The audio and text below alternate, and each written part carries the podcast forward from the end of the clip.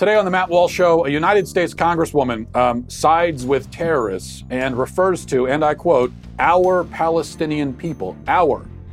Now, I think that um, that statement warrants an investigation, and I'll explain why. Also, a Democratic state representative harasses an elderly pro life woman, and he's so proud of himself for this that he recorded it and posted it online. So we'll play a clip of that and talk about it. And I'll answer your emails today on The Matt Walsh Show.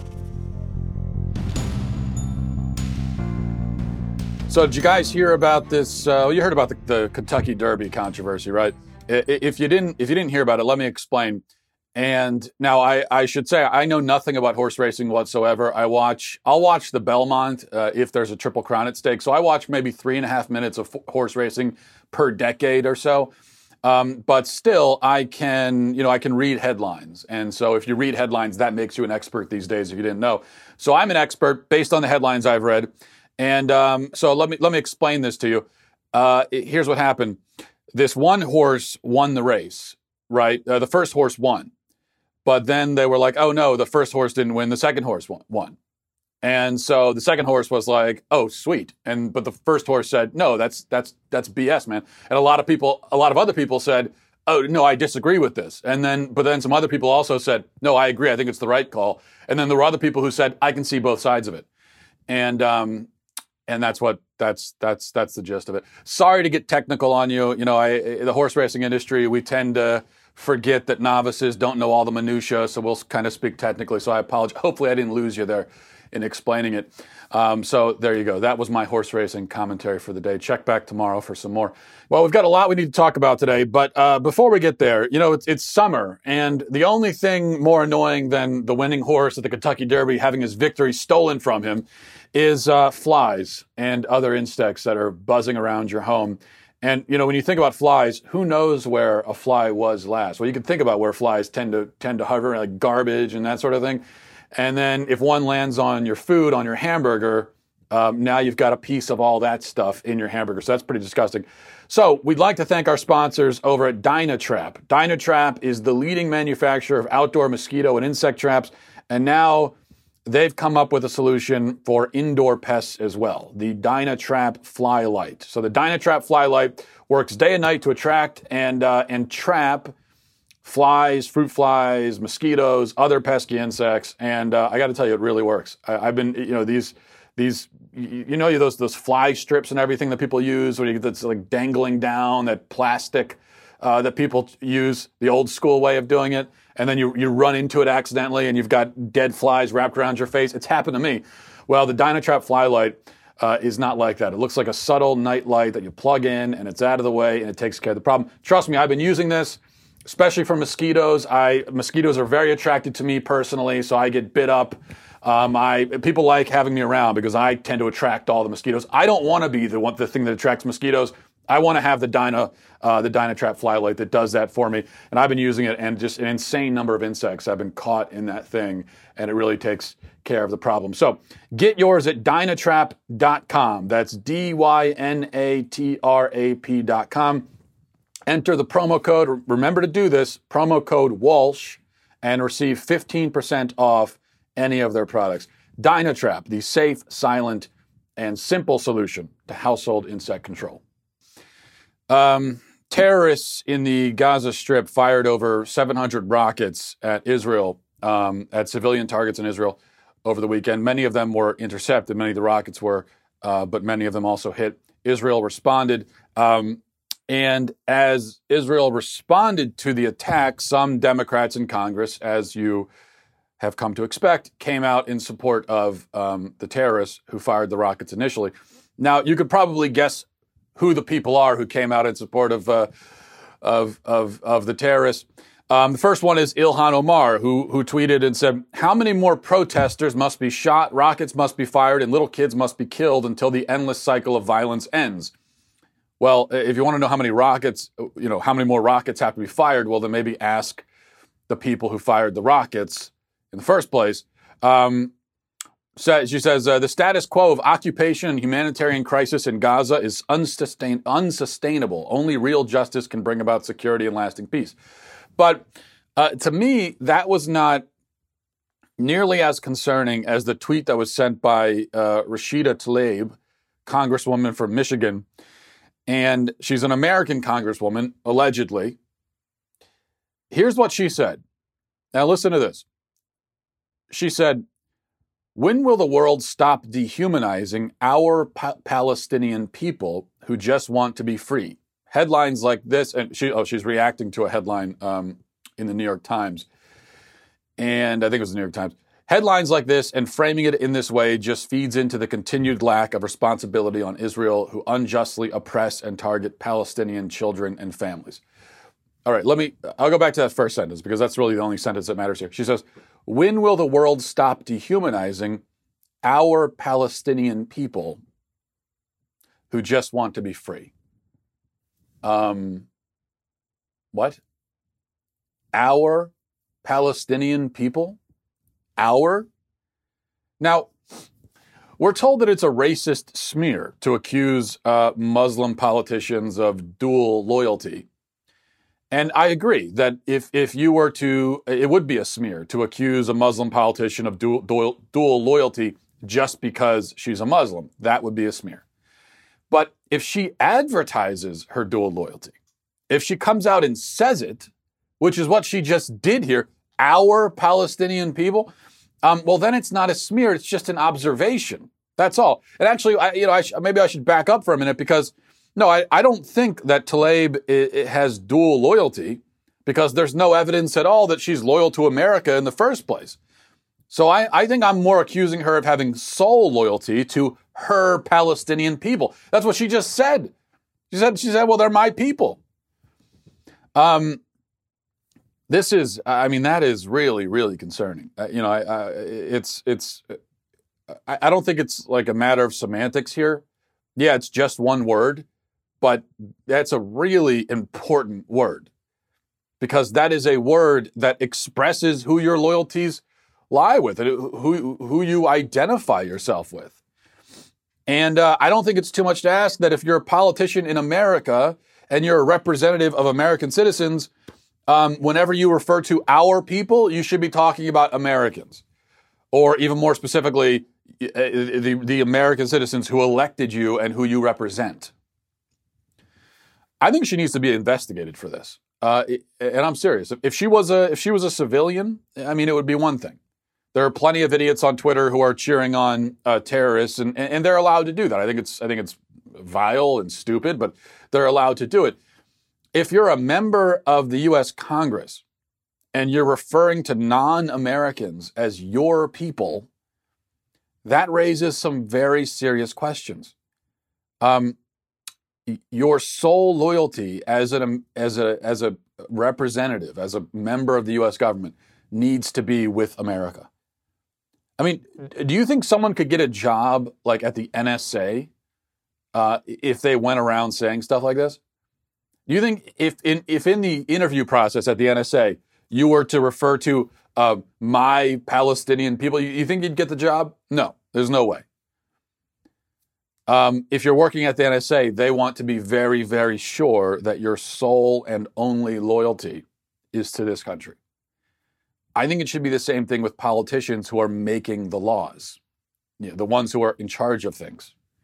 And before anyone accuses me of racism, though I don't really care if you do because that lo- that label has lost all meaning these days. But um, I would, uh, you know, I would say the same thing for anyone who referred to another people or another country as their people. So find me an example. I know there there were there were when I was talking about this earlier this morning. There were people saying, "Well, what about uh, all the politicians who who are, you know, uh, who side with Israel?" Okay, well, find me an example of a Jewish politician in America talking about our Israeli people um, or my Israeli people, and I would have a huge problem with that too. Okay, I would have a huge problem with that. But I don't think you're going to find that actually. Now, if you can find an example of it, then let me know. But I'm not aware of any example. Someone argued to me that in context, uh, well, Tlaib, she refers to the world And then she says, our Palestinian people. So maybe she was speaking from a global perspective and she was saying, like, we're all one people, we're all each other's people, or whatever. Maybe that's what she was saying. I still have a problem with American politicians speaking that way um, in, in, these global terms, as if as if the, the the the distinction of countries doesn't matter. That that troubles me also because again, you're an American, you're a representative of the American government and so you, I think you need to understand those distinctions and respect them. But that's not what's happening here. Uh, that's clearly not what she's saying. That's, that's not what she means. She's talking about herself personally. In fact, in her bio, she identifies herself as a Palestinian American.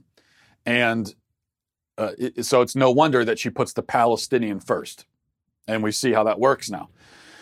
But if that is what she meant, if she meant it in a global way, well, does that mean that Trump could talk about our Russian people?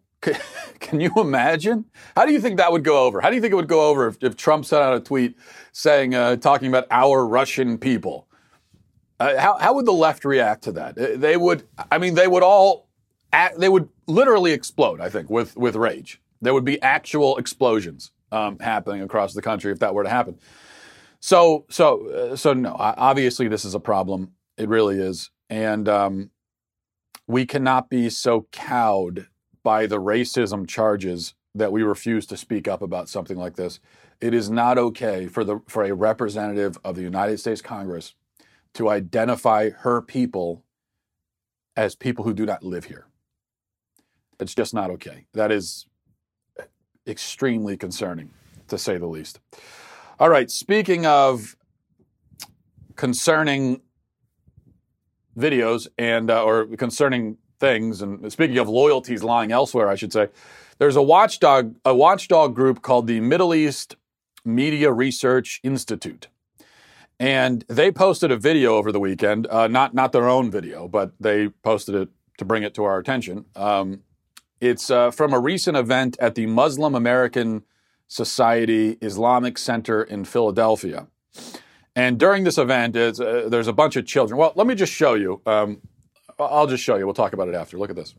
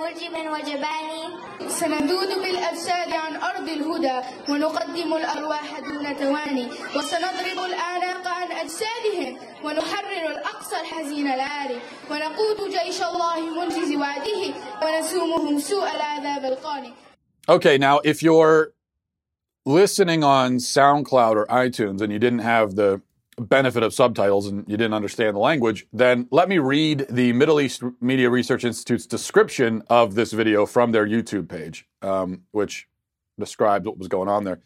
It says um, on April 22nd, 2019, the Muslim American Society Islamic Center in Philadelphia uploaded a video of an Ummah Day celebration to its Facebook page in which young children wearing Palestinian scarves sang, this is what they were saying, Glorious steeds, call us and lead us to the Al Aqsa Mosque. The blood of martyrs protect us. Take us, O ships, until we reach our shores and crush the treacherous ones. Flow, O rivers of martyrs. A young girl read a poem um, praising martyrs who sacrificed their lives for Palestine, and she asked, Will Jerusalem be a hotbed for cowards? Another young girl read, Will we defend Palestine with our bodies? We will chop off their heads. We will liberate the sorrowful and exalted Al Aqsa Mosque. We will subject them to eternal torture. So, um, so there you go. That's what's happening in America, folks. I, uh, you know, I when I was a kid, I went to Christian events. Like I'd go to Sunday school, um, vacation Bible school. I would go to, and uh, and you know what what we would do is we would we would learn Bible s- stories. We would maybe draw a picture of Noah's Ark. Uh, we would sing songs like "Jesus loves me," "This I know," for the Bible tells me so. Uh, we would do pageants. Uh, we we never recited poems about chopping off the heads of martyrs, you know, and, and we never talked about crushing the treacherous ones, subjecting people to eternal torture. That, so that was, I guess, it's just a difference of style. Uh, you know, I don't know. Um, and and by the way, a totally coincidental difference, right? It's just it just so happens that this is a an Islamic society where they've got kids singing about uh, cutting off people's heads. Uh, and just you never find that in with Christian groups, and, but it's just a coincidence. Like that's we can't draw any conclusions whatsoever about the different religions because they're exactly the same. They're totally equal, and uh, and how dare you think otherwise? All right, Here's another. We'll just keep it going here. Here's another disturbing video to play for you on a slightly different note, but uh, but only slightly different. Not that different actually. Brian Sims is a state representative in Pennsylvania. Somehow, um, he describes himself in his Twitter bio as LGBTQ activist, state representative, civil rights attorney, college football captain, bearded, RuPaul's Drag Race fanatic, and Little Mermaid enthusiast. And notice how he puts LGBTQ activist before state representative. So just like Tlaib is a Palestinian before she's an American, well, he's an LGBTQ activist before he's a state representative. And um, the so the Little Mermaid fan, he decided that he wanted to harass and intimidate an elderly woman uh, and film himself doing it. And this goes on for now. What I'm what I'm going to show you here, I'm not going to show you the whole video. The, the actual video goes on for like eight minutes of this person harassing an elderly woman. I'm just going to show you a clip of it. Here it is. Hi, everyone. Uh, Representative Brian Sims here, and I'm once again out in front of Planned Parenthood of Southeastern Pennsylvania. Uh, it's not only in my district, it's the most heavily protested Planned Parenthood, I, I believe, in the country. And today's protester, now, she is an old white lady who's going to try to avoid showing you her face. Um, but the same laws, and luckily, that protect her from being out here also protect me from showing you who she is. And so my hope is, is that you'll donate $100 for every extra hour that this woman is out here telling people what's right for their bodies. So I have a couple questions for you, ma'am. How, how many children have you clothed today? I'm sorry, I missed your answer. How many children have you clothed today? How about how many children have you put shoes on their feet today? Have you fed any children today, or have you just stood out in front of a Planned Parenthood shaming people for something that they have a constitutional right to do? Huh? huh? If you're here about the children, you can pray at home for children. It's probably the same place that you could feed a child, but you're not. Instead, you're out here shaming people for something that they have a constitutional right to do. Who would have thought that an old white lady would be out in front of a Planned Parenthood telling people what's right for their bodies? Shame on you. Shame on you for hiding your face at the same time that you're shaming other people. Again, the same laws that protect me protect you, and, and that's okay. You're allowed to be out here. That doesn't mean that you have a moral right to be out here. Shame on you. What you're doing here is disgusting. This is wrong. You have no business being out here. Hi, everybody. Thank you for being here. Yep. Disgusting. Okay, so the the Little Mermaid there is, is doing a, a few interesting things. First, he's sticking a camera in a woman's face and literally shaming her on the internet while accusing her of shaming people. I mean, he's actually he actually sh- he actually says right. He says, "Shame on you for shaming. You're shaming people. Shame on you." I'm sure he's too stupid to appreciate the irony, but uh, but you and I can appreciate it anyway. Also, he keeps going on about clothing and feeding children. Well, th- th- there's a very good chance that this woman, who is both brave and dignified, by the way, in her response, I, so I, and and that's how it is the entire video. She just uh, she doesn't run away, but she she doesn't engage with him. Um, she just stands there, and so I think a very very brave and strong woman, much stronger than this person. Um, this despicable, cowardly punk. Uh, anyway, but there's a very good chance that she is quite charitable in her private life. I, I, I would be willing to bet that she gives a lot to charity and that she has done a lot to help kids. I, I'd be willing to bet that because that's the case with pro-lifers. Despite what you hear from pro pro boards, they, oh, pro-lifers they only care about babies uh, before they're born. That is such utter nonsense. I mean, pro-lifers are are constantly doing things for for for children. Pro, it, shouldn't surprise you to learn that pro-lifers love kids. Uh, that's they they they love human beings. They love life. That's why we're pro-life. Um, so this whole thing about oh you only care about babies they, they, as soon as they're born you just leave them. That's just total nonsense. There's no evidence for that. That is based on nothing. That is just an empty accusation. It's something that pro-abortion people say because it makes them feel more comfortable. It's what they want to believe. It would make them feel more comfortable about their own evil, sick, disgusting viewpoints if they could convince themselves that, oh yeah, these people over here, they don't really care about people. They're just pretending. Um, well, why? I mean, why do you? Why? What do you think that woman is there doing? Why do you think that this elderly woman decided to get up on a Saturday morning and go to this? What do you think motivates that? You really think it's because she? What she? It's it's hate for she. She hates women. She is a woman, so she's there because she hates women.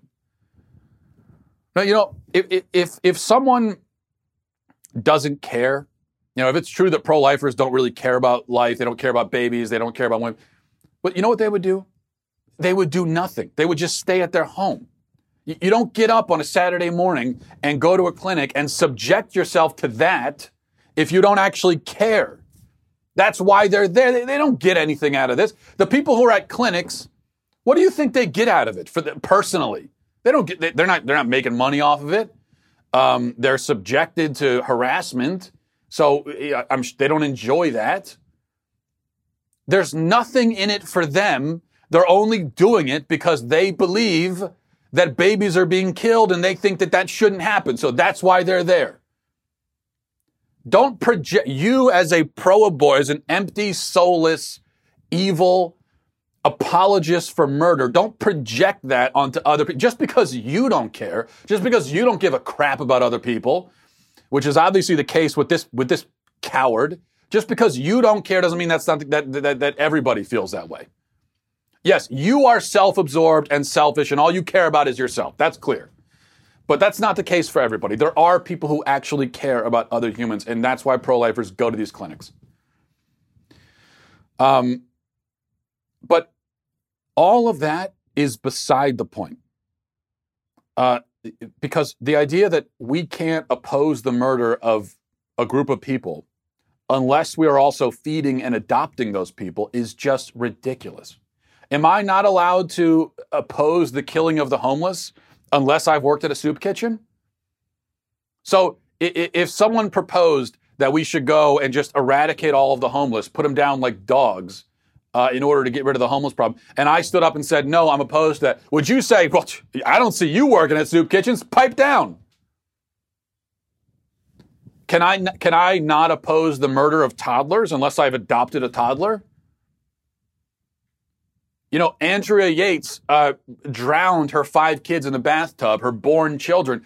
I, am opposed to that. I think that's horrible. Are you going to say, oh, well, I, I didn't see you stepping up to adopt those kids, so shut your mouth? It, it's it's such an absolutely idiotic talking point. Uh, and if you use that talking point, you're either a moron or you're lying. It's just there is no in between option. There's no third option. You you either know that it's a stupid talking point and you're using it uh, because it's red meat for for dumb pro-abortion people, or you're just really really stupid that you can't see the problem with that and how that line of thinking means that we are not you you really can't oppose the murder of anyone. Because what you're saying is unless you personally are stepping up to take care of this person for their whole life you cannot be opposed to their murder. Which means that you know there are 7 billion people in the world. Uh, i cannot take care of almost any of them. Like i don't have the resources to I, I i only have the resources to care for a very very very very very small number of those people. Uh, and all those people happen to live in my house right now. So what you're saying is I can't be opposed to the murder of any of the rest of them, genocide, whatever. I can because I, you know, what I, am not stepping up to care for them. So I guess, uh, yeah, go ahead and kill them. You know, I can't take care, whoever you are watching this. If you're pro-abortion, I can't take care of you. I don't have the money for it or the interest, frankly. You know, um, so I guess uh, I can't be opposed to people killing you. I guess you know, yeah, go ahead. I mean, someone can just go ahead and kill you, and I can't say anything about it because you know, I'm, I'm not here giving you any money, right? But mostly the big takeaway here is that uh, is that once again the pro-abortion side is, as always, vicious, hostile, shaming, bullying, despicable. Uh, while the pro-life side is peaceful and non-confrontational, and that's the way it is. Like 95% of the time, um, it, it, it's almost always that way. Every once in a while, you'll see the roles reversed, but not very often. And that's all it is. All right. Um, there was a a report in the daily. Well, maybe we'll do that tomorrow. There was uh, th- th- so maybe you've heard the latest thing. The latest trend is um, is uh, I think they call it sologamy. Yeah, sologamy, like solo. It, it, it's when you marry yourself, when you fall in love with yourself and marry yourself. And uh, that's the latest trend. So there was an article in a British publication written by a woman who married herself after, after shockingly, she two of two of her marriages fell through. So she got divorced twice.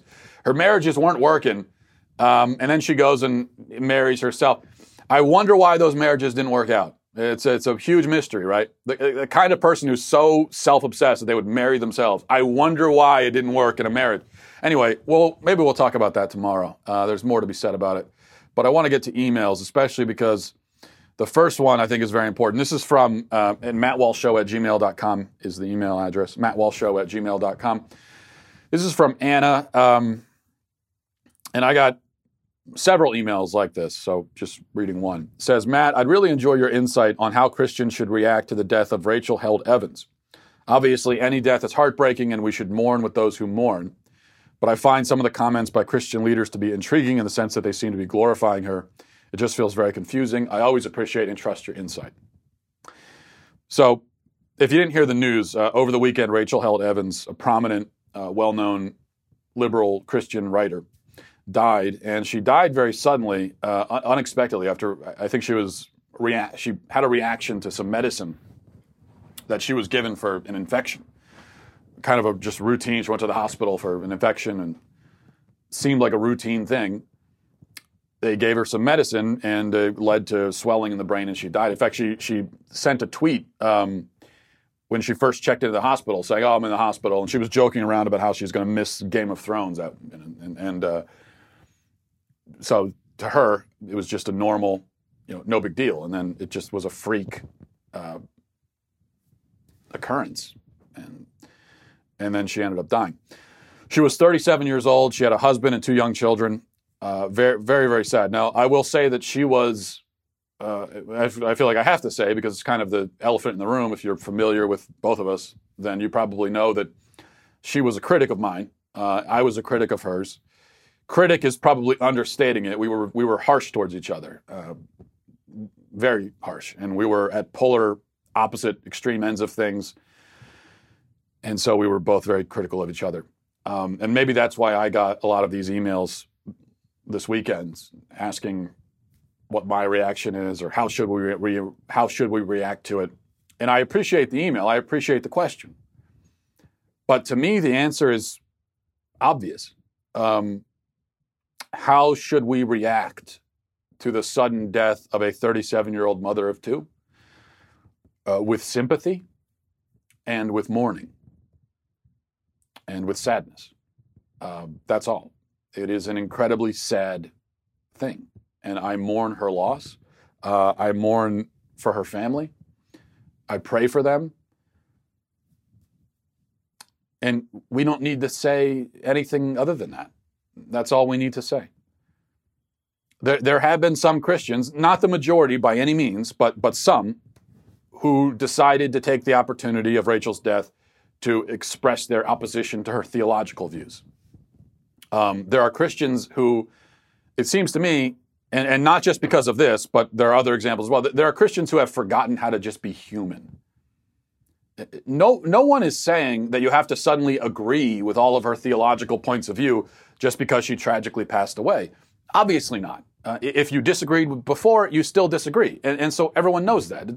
That doesn't change. But when the woman just died and her children are still by her bedside saying goodbye, and she hasn't even been, been buried yet, this is not the time for criticism. This is, this is not a forum uh, or a stage upon which you need to stand and express your theological disputes with this woman. It's it's and I know that the emailer wasn't saying that. I'm I'm not, I'm not talking to her. I'm speaking generally. So just be a human being. Be a human being for God's sake. That, that that's all. Uh, why is that so much for us sometimes?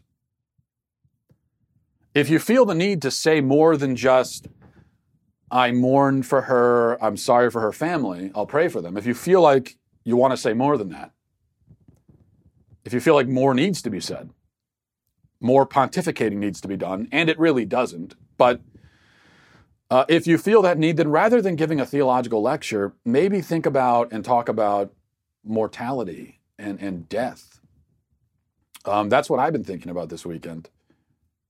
You know, here was a, a young and healthy woman living her life, making plans for the future, um, going about things day to day like all of us. And thinking about you know the TV show she's going to watch, like like we all do. Just you know, you're you're looking forward to these little things and just living your life. And suddenly, just by some freak occurrence, she's gone, and that's it, and that's the end. Um, and that's going to happen to all of us one day. I mean, one day you're going to eat your last meal. One day you will say "I love you" to, to your children for the last time. One day you'll fill up your gas tank for the last time. You'll tie your shoes for the last time. You'll look at a bird for the last time. I mean, all these things.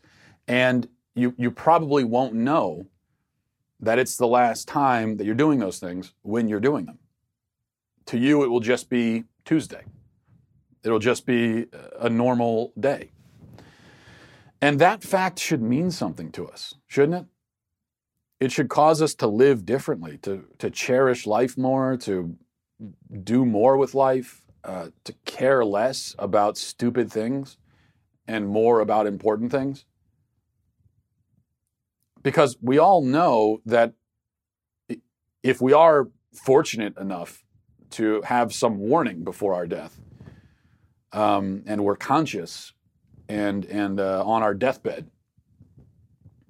we all know that in that moment we're going to look back on so much of what we did with our life and, and regret it, and feel like so much of that was a waste. And we're going to look back on so many of the things that we cared about and worried about and all that, we're, we're going to say, how stupid was I for worrying about that? It doesn't matter. So we all know that this epiphany will occur to us, yet um, for some reason we can't live that way now. And, and that's the thing, except for more momentarily. So maybe there's a death, you're thinking about it, and in that moment, when you reflect on this stuff, it does affect that change. But then uh, we revert back to our old ways of living and thinking, and we go about our day as if we're immortal, as if death can't come for us at any time. So I don't know. Maybe think about that. Um, or just be sorry and mourn and express your sympathy and uh, and leave it at that. All right. Um, this is from Jennifer says, uh, I'm a relatively new listener, but your show is now my favorite on the Daily Wire. I'm a fellow Catholic. I wanted to get your perspective on something that has been bothering me my whole life. As a churchgoer, what are your thoughts on people who bring loud, obnoxious, and distracting children to Mass? For example, this past Good Friday during the evening service, there was a mother sitting across from me whose toddler son would shout, Bah, every 10 seconds during the entire first reading. She made no effort to try and quiet the child. Then, in, um, then during the liturgy of the Eucharist, she proceeded to let her child crawl back and forth across the pew in front of her, and then would flip the kid up and around in, in the air, playing with it, playing with it. Well, him. it is a little strong. She barely paid any attention to the service and made my experience at Mass much less spiritual than I had hoped. I would like to think that when I become a parent one day, I will immediately get up and step out if my child becomes disruptive in church. As a father of three children, uh, what do you do in these situations? Yeah, um, see, this is a tough one with kids at, at church. And now I will say, and I'm not trying to put myself on a pedestal here. This is just for me as a parent. I am hyper aware of m- my kids' behavior and their impact on people around them, and if they're being a, a distraction. I, I'm hyper aware of that, and so in church, the moment they start making noise, I'm taking them out. I'm taking them to the back, and um, and I'll bring them back in if I can calm them down. But I'm not gonna ignore them. And it's the same if I'm in a restaurant, and um, you know, my fi- the five year olds now are fine in restaurants, but two or three years old is is a tough age for a restaurant. And so when we're all there as a family, if our two year old is having a hard time and he's crying or screaming or making a lot of noise, I will pick him up and I'll bring him outside and try to calm him down. That's and that's how I operate as a parent. I, so w- when I because the way I look at it is, yeah, this is my kid, um, but he's not everyone else's kid, and so there are certain things that and annoyances that I have to deal with as the parent of this child, but that doesn't mean that everyone should have to deal with it. So that's that's how I've always tried to operate. And so I, I kind of feel the same way you you do, Jennifer. When when I see these parents who um, their kids are just being a total distraction and, and a disruption, and these parents like they don't even notice. I don't understand. As a parent, I do not understand that. I, I can't. I in some ways I almost admire. I'm almost well. I don't admire it. I'm I'm jealous of it. I, I wish I could be that oblivious of my child, and I wish that I could care so little about how annoying he is being to those around him. Um, so I don't understand it, but but some parents are that way, and so I, I don't think that's the right thing. Um, you need to, as a parent, you need to keep other people around you in mind, and realize that yeah, you might be saying, well, I don't want to have to get up and leave church because then I'm you know I'm going to miss out, or I'm at a restaurant, I don't want to have to. I'm with my family, I don't want to have to get up and leave the restaurant. Well, yeah, but that's your kid. That's your responsibility. You can't say, well, look, I don't want to be uh, inconvenienced, so everyone else is going to have to deal with it. No, that's the wrong thing. It's your child. That's your responsibility. I, I've got my own kids to deal with. I shouldn't have to deal with yours. So this is a pretty simple thing. Everyone deal with your own kid. Don't make me deal with them. So that's on the one side, right? If your kid is really being a disruption and a distraction, then you need to deal with him. Get him out of the situation stop forcing everyone else to have to endure it because that's not fair. On the other hand, um, we also have to be, as a society, welcoming to children and, uh, and, and tolerant up to a point with the fact that they are kids. And there are some non parents who, I mean, the minute you walk into a restaurant with your family and your young kids, they're giving you dirty looks. And sometimes I'll be at church and um, we'll have all the kids sitting there, and one of the kids will make like one little noise, or they'll talk for two seconds. And already there's someone behind me shooting, whipping their head back and giving a dirty look. So that's not right either. On the other end of the spectrum, that's not right. You, you, you, you sh- we do need to have some tolerance and patience with kids. And it, it's only up to a point um, because if a kid is being so distracting and disruptive that it's making impo- it impossible for you to do what you came there to do, uh, to en- to appreciate the church service or to enjoy your dinner, well, then yeah, the parent needs to do something. But you can't be completely um, intolerant and ha- w- w- of kids because th- they're part of society too. Uh, they're they're different from us. They operate differently. They are a little bit louder. They're a little bit more rambunctious. That's just how they are as kids. That's just the way it is. And so we need to be understanding of that as well. And uh, the last thing I'll say is if you're in a situation, if, if a parent's in a situation with a, with a kid who's who's being loud and, and crying and be disruptive, but it's a situation where they really cannot take the kid out. So let's say an airplane, for instance.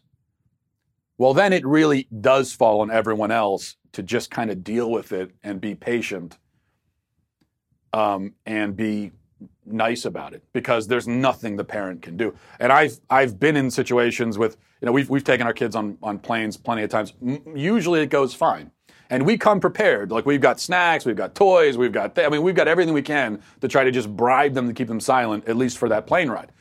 We, we, we try not to operate that way as parents generally, but in a plane, it's whatever you got to do to keep them quiet, do it, right? But there's been a few times when uh, one of the kids just is having a bad time and they start freaking out and screaming. And uh, trust me, as as the parent, I feel way more uh, stressed out by it than you do. Uh, as even though I know it's annoying for everybody else, but there's nothing I can do. I can't take them out. We're 30,000 feet in the air. I'm doing everything I can to keep him quiet. It's not working. Sometimes that just happens with kids. Sometimes kids they just need to get out of their system. They want to cry. They're going to cry you, you sometimes there's nothing you can do to stop it. And so that's when I really need everyone else to just bear with me um, and, and sort of be on my team, even though you don't know me or the kid. So that's how I would parse that. Um, finally, uh, let's see, from Toxic White Male, Matt Walsh, it's inappropriate to call naysayers of the Sandy Hook shooting morons and brain dead idiots when you haven't had all the facts and evidence presented to you and it's evident through your arrogance on the entire subject that you haven't. With that said, I do respect your opinion. However, I challenge you to watch the documentary We Need to Talk About Sandy Hook on YouTube, which is a very detailed and thorough investigation about the entire Sandy Hook massacre, comprised of multiple YouTubers and private investigators. If it doesn't change your mind even just a little bit, I will personally donate $10 to your PayPal uh, slash Patreon. And if it doesn't, I'll, I'll still donate. But if it doesn't, ask yourself this after you watch it. Is the ruling class and the deep state capable of orchestrating a false flag like a Sandy Hook, even if you believe it really happened? Um, P.S. And when Alex Jones changed his tune and said that Sandy Hook really did happen, it confirmed the fraud that is Alex Jones. All right. Uh, yeah, I, I, mentioned this. I don't remember what even remember what the context was, but I remember I mentioned this last week, uh, the Sandy Hook conspiracy. And as I've said many times, it is a conspiracy believed by um, brain dead idiots and morons and a conspiracy that was that was spread that was uh, invented and spread by people who are worse than idiots, people who were who knew what they were doing um, and were exploiting a tragedy for for publicity. Do I regret using language that harsh? No. I, I don't at all. I stand by it 100%. I mean, this was a, a tragedy where dozens of five and six year old children were murdered and I, I can't, I, to this day, I, uh, probably of, of all the tragedies that have happened in American history, it, it, or at least all the tragedies that have happened while I've been alive, all the kind of national tragedies, uh, including 9 11, um, none of them affected me the way that Sandy Hook did and still does. Even though many more people died on 9 11, so the death toll was much greater. Uh, just the specific targeting of five and six year old kids was just and I for for the for the parents, I I, I cannot wrap my head around that being a parent and having that happen to your five year old kid. And how do you go on? How do you live? I, I, I just I can't even comprehend it. So to have people taking this very real tragedy and turning it into some sort of cinematic story, turning it into some kind of game where there's oh there's secret agents and things happening. And you know what? Just the best thing I could say about someone who does that is that you're stupid. And there are worse things I could say. Just stop. There are there are parents who whose five and six year old kids were shot in the head and killed, and all you can think is, oh, it's a conspiracy. Let's talk about the conspiracy. There was never any basis whatsoever to claim that that was a conspiracy. None. And I've seen uh, every time I talk about this, you have cons- the, the Sandy Hook nutters who come and say, "Well, look at all this evidence." I've looked at the evidence. There's none. There is no evidence. There never was any. This was just invent. You just came up with it in your head, and your your whole thing's well. Could they pull it off? Could they do it? A lot of people could do a lot of things. It doesn't mean that it, there's any evidence that it actually happened. Just oh, they could have. Oh, they could have. So that means that they did. Th- th- th- those two things don't don't you understand that's not the same? Just because you can come up with a scenario wherein it's possible that a certain thing could have happened that doesn't mean that it actually did happen. To claim that something like that happened you would need real solid evidence. You have none. Zero. No evidence. And the, the, the little bits of evidence that you do have don't, don't it doesn't even make it not only is it did you is it invented and, and false but it doesn't even make any sense. Like one of the pieces of evidence um, that uh, these sandy hook nutters would use is they'll say they, they, they- they'll take a picture of one of the children who died. And then they'll they'll find a similar looking girl who was i think in this case it was one of the girls who, who died. And then they they found a similar a similar looking girl um, who appeared at some event with barack obama uh, and they'll say, oh, it's a, it's a crisis actor. You see? Look, she didn't really die. It's a crisis actor. First of all, not the same girl, and it's really obvious from the picture. Second of all, are you telling me that this, this brilliant, devious uh, government that could orchestrate this fake shooting for no apparent reason, that they could do that, but they they wouldn't think to get a different crisis actor? Like they would actually reuse the same person? So they're so brilliant that they can pull off this whole staged hoax and fool almost everyone. Yet they're also so stupid that they leave these obvious breadcrumbs that any person on, on YouTube can find and point to and say, yeah, you see, clearly it's a hoax. It just makes no sense whatsoever. Um, and all the pieces of evidence are just like that. Where, number one, that's not true. But second, even if it were true, if it, it's not true, but if it were, then that would mean that this government, that these people are so incompetent and foolish that there's no way they could have pulled this off in the first place.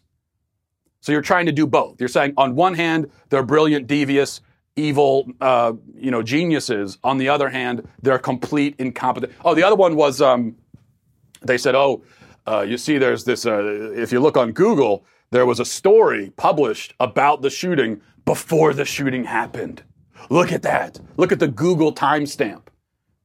Well, number one, timestamps on Google are very often wrong. Happens all the time where an article is published, but then the timestamp says it was published like a day before. It's just a wrong time. Number two, why would they do that? If they're staging this hoax, why would they publish the article before it even happened? And what you're saying? So the New York Times is in on it too, by the way. So th- this is a far reach. This is a conspiracy involving that they were able to recruit thousands of people across federal, local, state governments, media. Everyone's involved. Yet they're so stupid that they would publish the article before it even happened. You see, you see, you see the problem there. So when you see something like that, and you say, "Oh, the the, the, the timestamp is is is a day before or whatever," there are two possible explanations. One is that this is a conspiracy involving thousands of people uh, b- uh, branching across local, state, federal government, and uh, many different media outlets. And it's a conspiracy involving all these people, yet they're so dumb that for some reason they would decide to publish the article beforehand. That's, that's one explanation. Or the other explanation is that timestamps are wrong all the time. And so this is just an example of that. Which, which, which, which explanation do you think is most plausible? What's the, what's the explanation that just makes the most sense?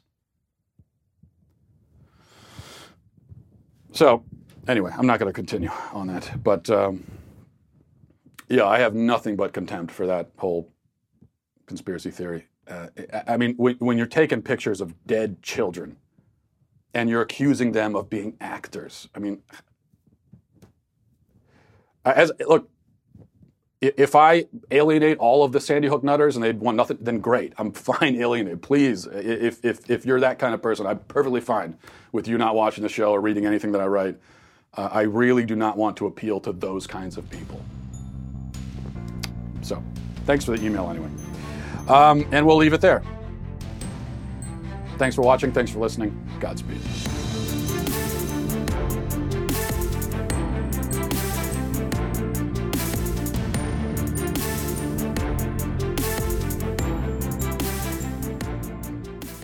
Hey, everybody, it's Andrew Klavan, host of The Andrew Klavan Show. You know, if you're on the right, the big stories happening right now the economy, Venezuela, maybe Israel. But if you're on the left, the big story is the story itself, the narrative, who controls it, and how to silence anyone who disagrees. I'm Andrew Klavan. We'll talk about it on The Andrew Klavan Show.